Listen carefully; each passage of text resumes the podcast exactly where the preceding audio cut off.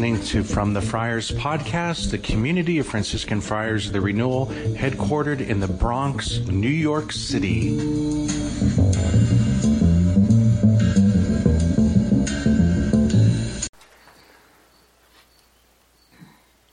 Lord Jesus, we once again we welcome your presence here among us and we ask you, Lord, that during this time of reflection you would open our minds and our hearts more deeply to your love, to your life, and to your light.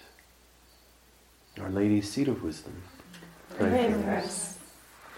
Father, Son, and the Holy Spirit. This is a reading from Psalm 46. God is our refuge and strength, a very present help in trouble. Therefore, we shall not fear, though the earth should change, though the mountains shake in the heart of the sea, though its waters roar and foam, though the mountains tremble with its tumult. The Lord of hosts is with us. The God of Jacob is our refuge. Come, behold the works of the Lord. He makes wars cease to the ends of the earth. He breaks the bow and shatters the spear. Be still and know that I am God.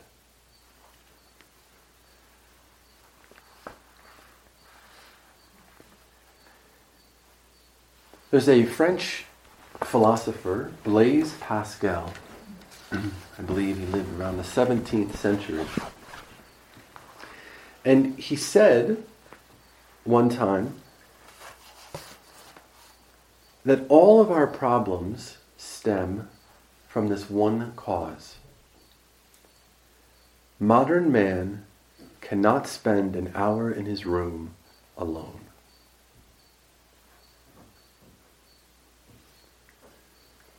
What a profound statement. All of our problems stem from this one cause. Modern man cannot spend an hour in his room alone. Imagine what he would say today. I think a modern version is the problem with modern people is that we cannot spend a half hour away from our cell phones. It's my own modern interpretation. In other words, what he seems to be suggesting is that all or most of our problems are the result of a lack of stillness in our lives. Think about that just for a moment. How much stillness is in your life?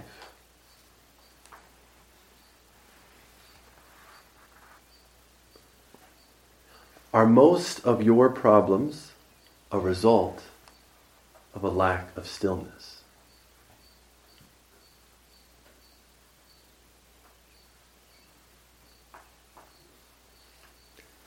You know, it's interesting, especially in our modern world, to sometimes see the connection that there is between various diseases and illnesses of body or mind that are the direct result of this sort of fast paced, intense way of life that we as a culture have really adopted.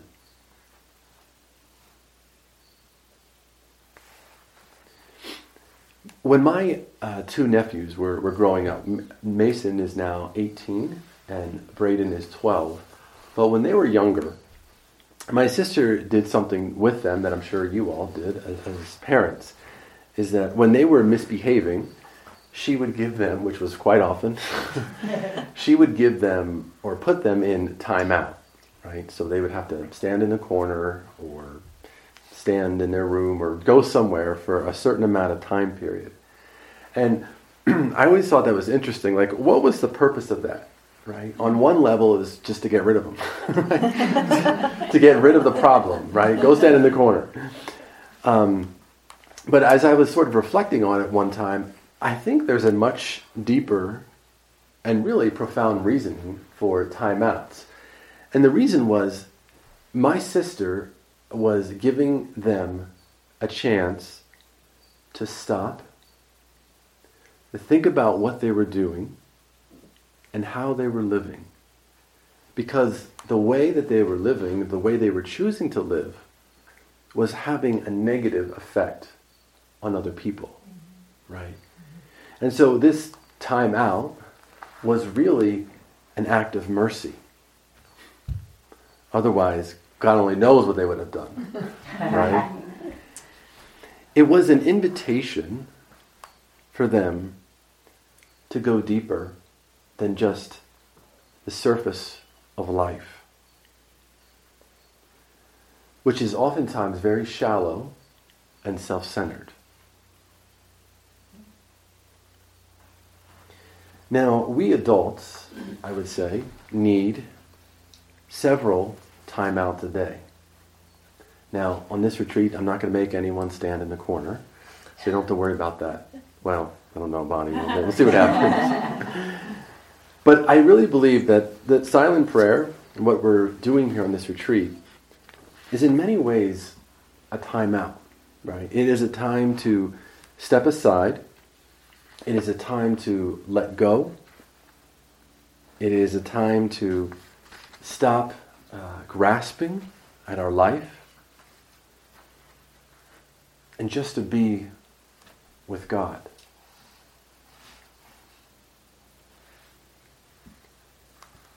On one of these retreats, somebody, somebody shared with me the best advice they ever had for silent prayer. They said to a friend of theirs, they said, get committed to silent prayer or get committed. Right? so get committed to practicing, to spending time in silence mm-hmm. with God, or basically get committed to a mental hospital. Oh,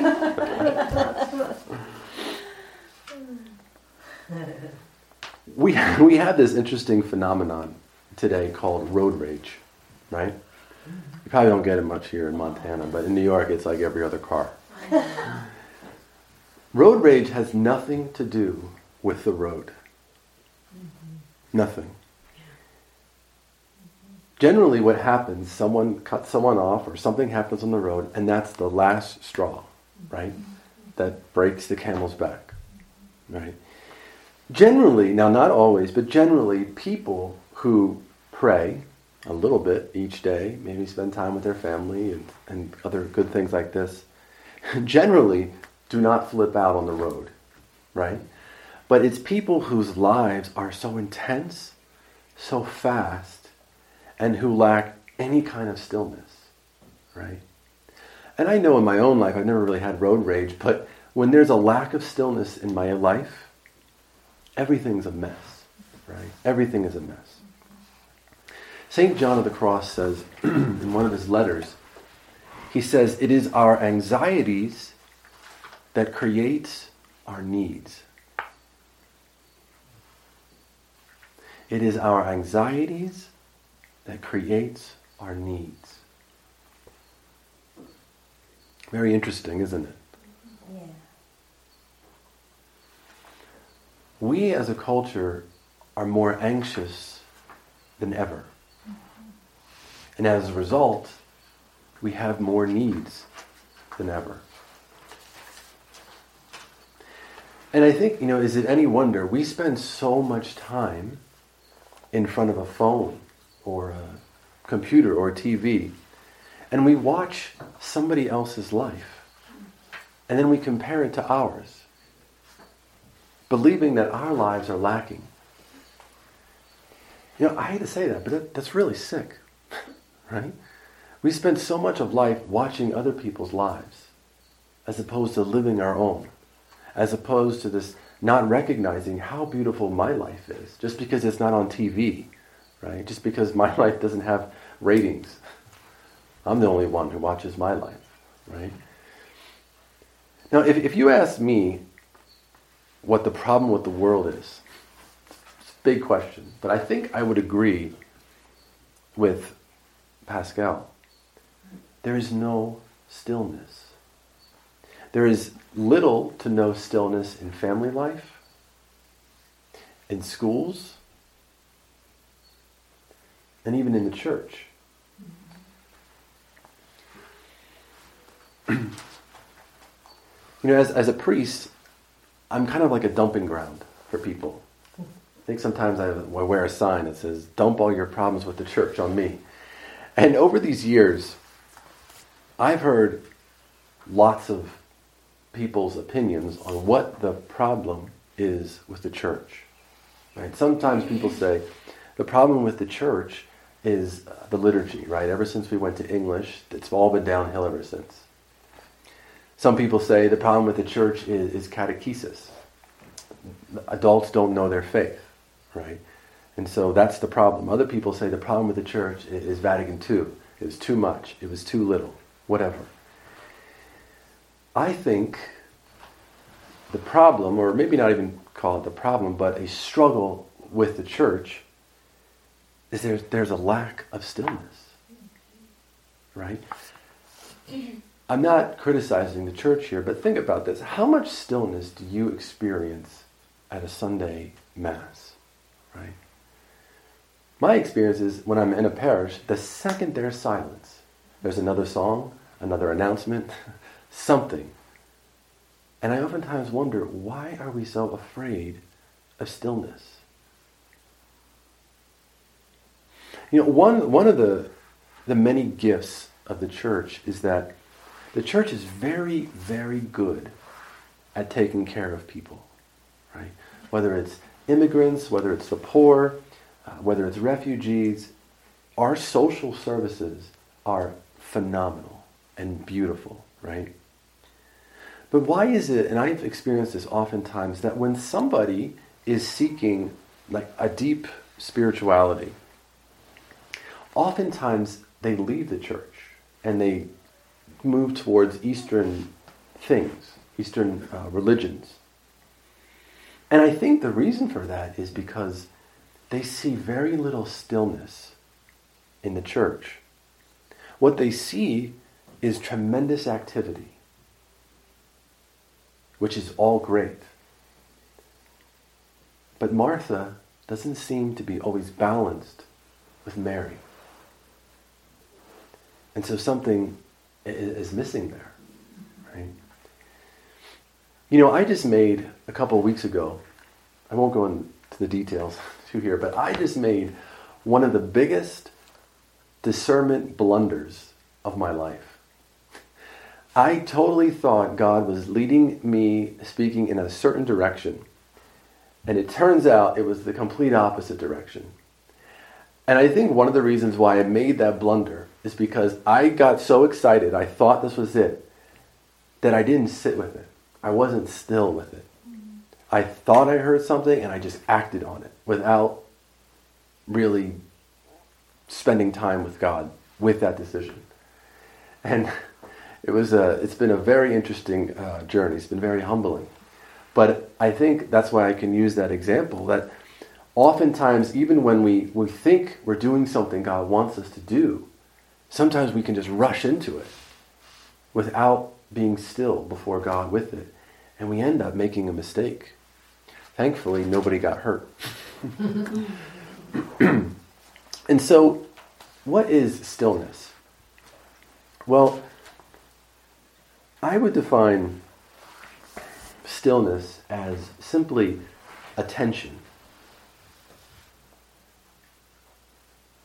Or maybe to put it more specifically, reverent attention. Stillness is reverent attention. Of course, to, to God. Attention, I believe, is the cure for distraction.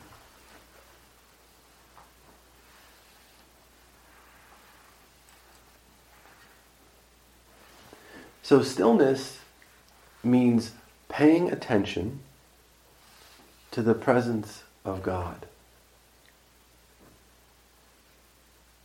With no other agenda, with no other desire, but this reverent attention to the presence of God. And you might ask why? Because God is stillness.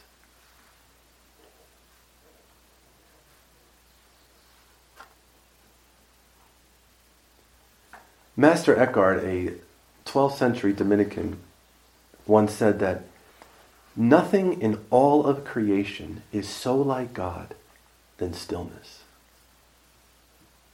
Beautiful quote. Nothing in all of creation is so like God than stillness.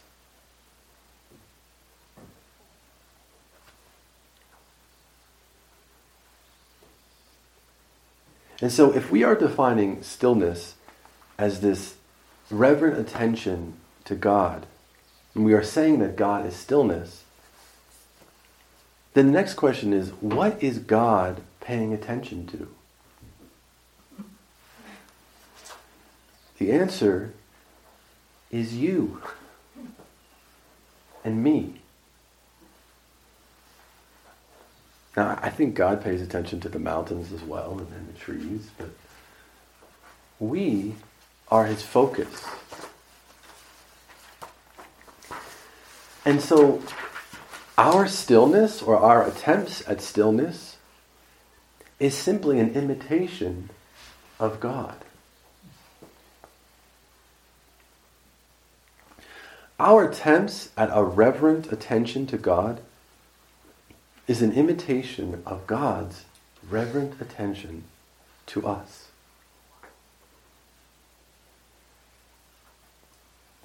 It's this beautiful face to face, intimate staring at the other.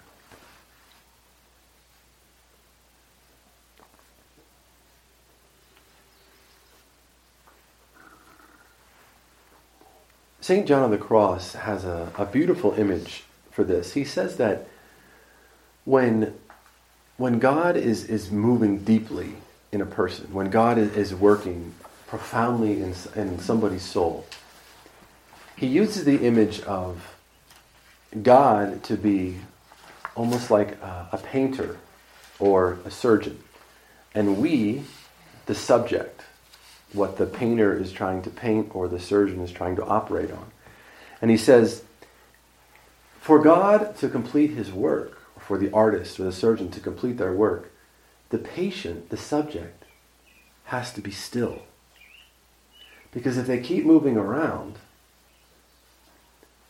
what could start off as a kidney transplant could end up as a shoulder surgery. So he says that when God is moving deeply in a person, the best thing to do is to be still, to let God do his work. And that's hard because we usually want to do the opposite.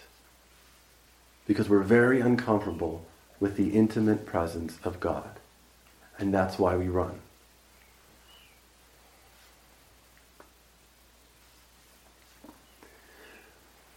But notice that this stillness is always directed towards an other.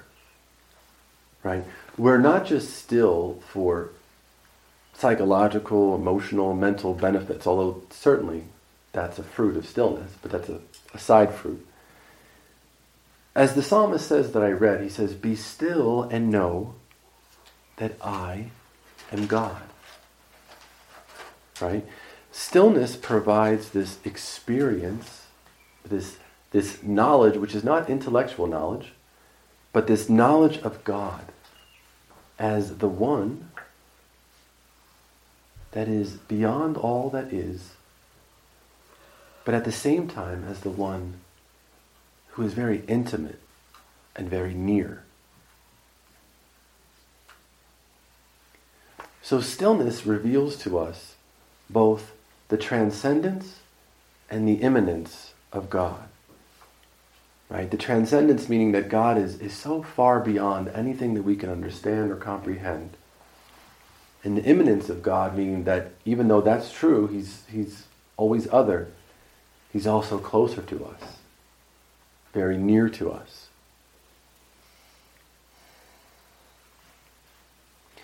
I knew a, a priest friend who was uh, a missionary in India. And one day he went into the Catholic school and he asked the kids, he said, Where is God? And all the Catholic kids pointed to he- up to heaven, and all the Hindu kids pointed to their heart. Now they're both wrong and they're both right. right? God is certainly other, transcendent, yet also intimate inside of us, dwelling within us. But it's always this balancing act that we have to have, right? Too much intellectual study of God puts God out there, right? As almost like this, this abstract, distant subject. But too much interiority can make God only in here. And I can fail to see then the presence of God in the world we live in. So, stillness, I believe, is like this seesaw. It balances both the transcendence of God and the immanence of God. Does that make sense? Yeah? Which is why I believe this is so important. Right?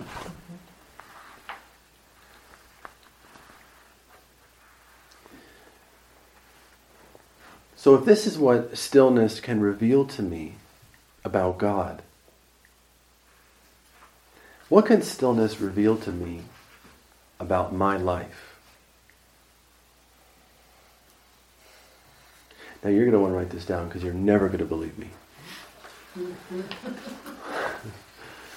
the primary fruit of stillness is the realization, the experience that my life, your life, is perfect. Say that again. Yes. The primary fruit of stillness is the realization or the experience that your life, my life, is perfect.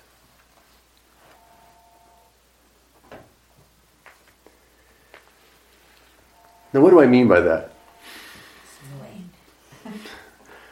I'm not saying that your life is or will be free from suffering, from trials, from pain, all of those things.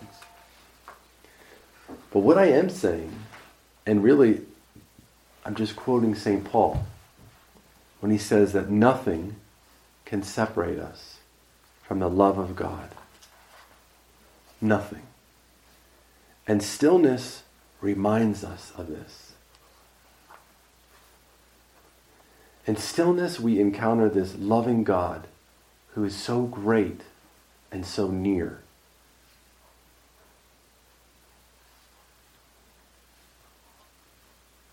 And it's an experience that nothing can separate us from the love of God. And since that is true, then your life is perfect. It has everything it needs.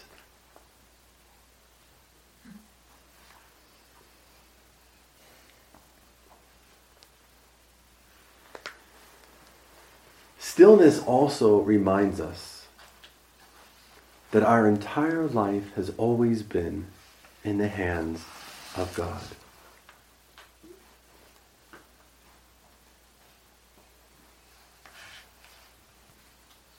You know, if we just sat here and just listened, just listened to our breathing, that should lead us into awe and wonder at the mystery of life.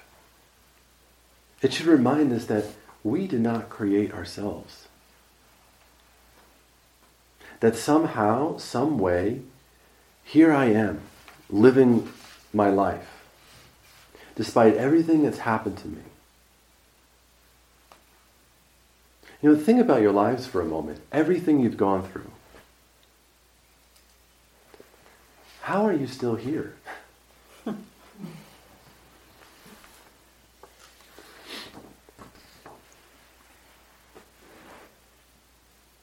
Couple months ago, I was flying somewhere, and in the course of that flight, I was sitting next to a woman who just shared with me her, her entire life. And she had a lot of struggles. She's been, she went through a lot of difficulties in her life. And, you know, somewhere towards the end of our conversation, you know, she said to me, she said, I don't know how to live. Right? This was, she was 60 years old. And she said, I don't know how to live. And I, and I said to her, I said, well, you must be doing okay. I mean, you're 60 years old and here we are at 40,000 feet. I'm like, how did that happen? Right? And this woman started crying. And I said to her, I said, it seems like somebody else. I would call that person God. You might not be comfortable with that language, but that's what I would call him. It seems like somebody else is involved in your life. I don't know any other answer. In the book of Exodus, there's a great line when the Lord says through Moses, He says, The Lord will fight for you. You have only to be still. It's Exodus 14 14.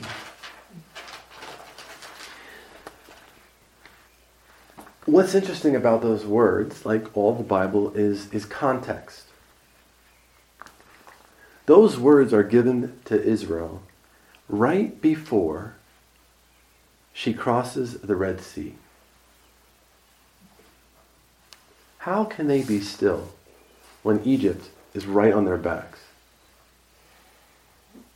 When God says, be still to them, and to us as well, he doesn't necessarily mean sit down, don't walk through the water. But he's reminding Israel and us to pay attention to me. Pay attention to God in the midst of your life. Because as God says, I am fighting for you. Israel's whole existence doesn't make sense unless God intervened in their life and has fought for them. Our lives make no sense unless God has intervened in our life. And so when I told that woman on the airplane, it seems like someone else is involved in your life, I could have said, the Lord is fighting for you. Be still and you will know. And I could say the same for each of us. The Lord is fighting for you. You have only to be still. And I think we forget about God and we forget about His presence because oftentimes we're not still. Our modern lives is very chaotic, right? It's anything but still. And probably most of that is beyond our control. But a lack of stillness leads to restlessness. It leads to insecurity. It leads to fear. Irrational fear, which is most fear. Whereas the fruits of stillness are peace, trust, and faith.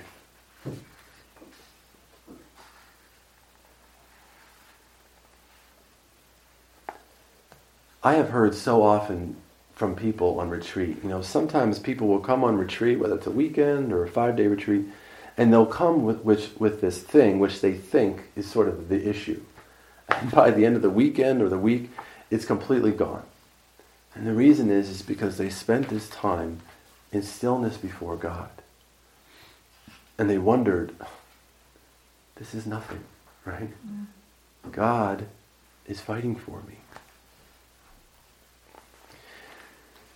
But in order for this to happen, we do need to cultivate stillness. God tells us through the psalmist, be still and know that I am God, right? Be still and know that I am looking at you. Be still and know that God is holding you. That God is directing your life.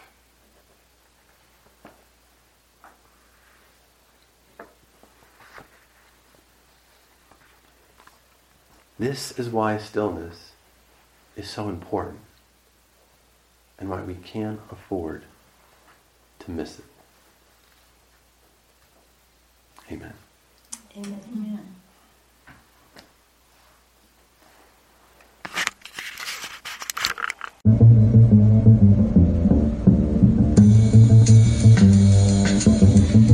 Been listening to From the Friars podcast, the community of Franciscan Friars, the renewal. Please visit us at franciscanfriars.com or on social media, CFR underscore Franciscans.